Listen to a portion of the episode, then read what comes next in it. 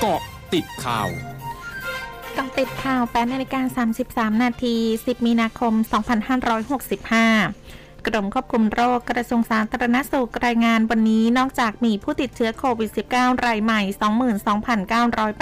22,984 ราย และเสียชีวิตเพิ่มอีก 74 ราย ยังมีผลตรวจ ATK เข้าข่ายติดเชื้ออีก 49,494 ราย รวมยอดสะสม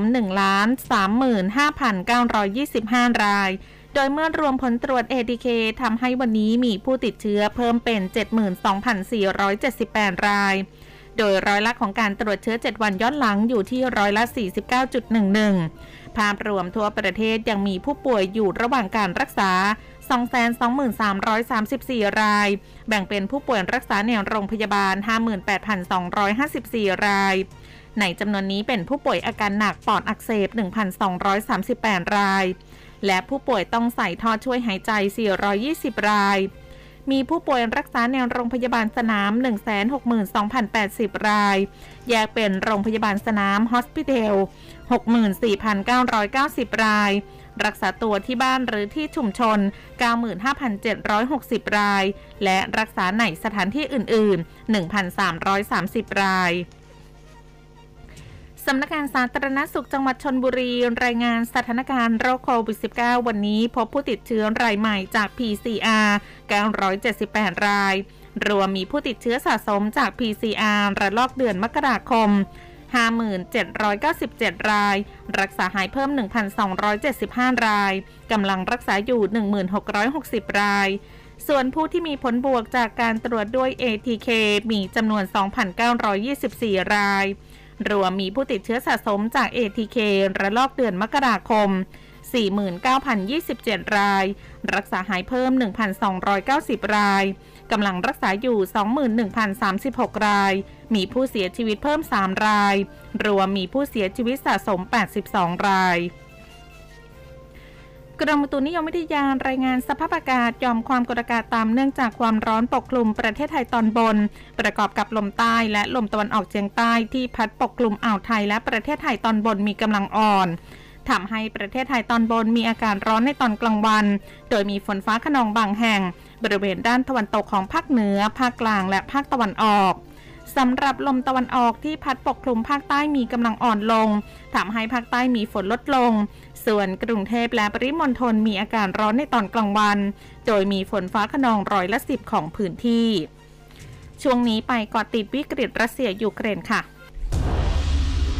เกาะติดวิกฤตรัสเซียยูเครน ประธานาธิบดีวลาดิมีร์เซเลนสกี้ของยูเครน กล่าวเมื่อวันพุธว่าการโจมตีทางอากาศของรัสเซียตอนโรงพยาบาลเด็ก ในเมืองมาริอุนโปของยูเครน เป็นอาชญากรรมสงคราม และเป็นหลักฐานถึงการฆ่าล้างเผ่าพันธุ์ชาวยูเครนผลจากการโจมตีทำให้แผนกแม่และเด็กถูกทำลาย ขณะที่สหรัฐและนานาชาติประนามเหตุดังกล่าวด้านโฆษกทำเนียบประธานาธิบดีรัสเซียกล่าวว่ากองทัพรัสเซียไม่ได้มุ่งเป้าพลเรือน ขณะที่โฆษกกระทรวงการต่างประเทศรัสเซีย ระบุว่ายูเครนใช้โรงพยาบาลดังกล่าวเป็นฐานยิง หลังจากเคลื่อนย้ายเจ้าหน้าที่และคนไข้ออกจากโรงพยาบาลแล้ว ปิดการซื้อขายตลาดหุ้นสหรัฐเมื่อคืนนี้ตามเวลาในไทย ดัชนีดาวโจนส์ปิดพุ่งขึ้นกว่า 600 จุด ขานรับรายงานที่ว่าการเจรจาระหว่างรัสเซียและยูเครนมีความคืบหน้า ซึ่งอาจจะปูทางให้สงครามในยูเครนยุติลง โดยดัชนีดาวโจนส์ปิดที่ 33,286.25 จุด เพิ่มขึ้น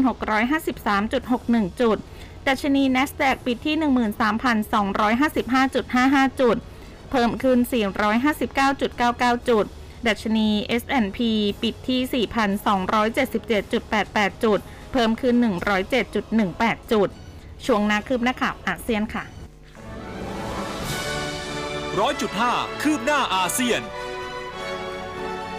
นายยุนซุกยอนผู้สมัครจากพรรคพลังประชาชน ซึ่งเป็นพรรคฝ่ายค้านหลักคว้าชัยชนะในการเลือกตั้งประธานาธิบดีเกาหลีใต้ ที่จัดการเลือกตั้งเมื่อวันพุธ โดยผลการนับคะแนนของคณะกรรมการการเลือกตั้ง ระบุว่านายยุนได้คะแนนร้อยละ 48.56ขณะที่นายอีจามยองผู้สมัครจากพรรคประชาธิปไตย ได้คะแนนร้อยละ 47.83 เฉือนกันเพียงร้อยละ 0.73 ทำให้เป็นผลการเลือกตั้งที่ห่างกันน้อยที่สุดเท่าที่เคยมีมาทางนี้นายยุนกล่าวว่าความเป็นเอกภาพของประเทศเป็นสิ่งสำคัญอันดับหนึ่ง และชัยชนะในการเลือกตั้งของเขา เป็นชัยชนะของประชาชนผู้ยิ่งใหญ่พร้อมทั้งกล่าวว่า ประชาชนทุกคนในเกาหลีใต้ล้วนเท่าเทียมกัน และต้องได้รับการปฏิบัติอย่างยุติธรรม ไม่ว่าจะมาจากภูมิภาคใด หรืออยู่ในชนชั้นใด ทั้งหมดคือกอติดข่าวในช่วงนี้ สุพิชยาถาพันรายงานค่ะ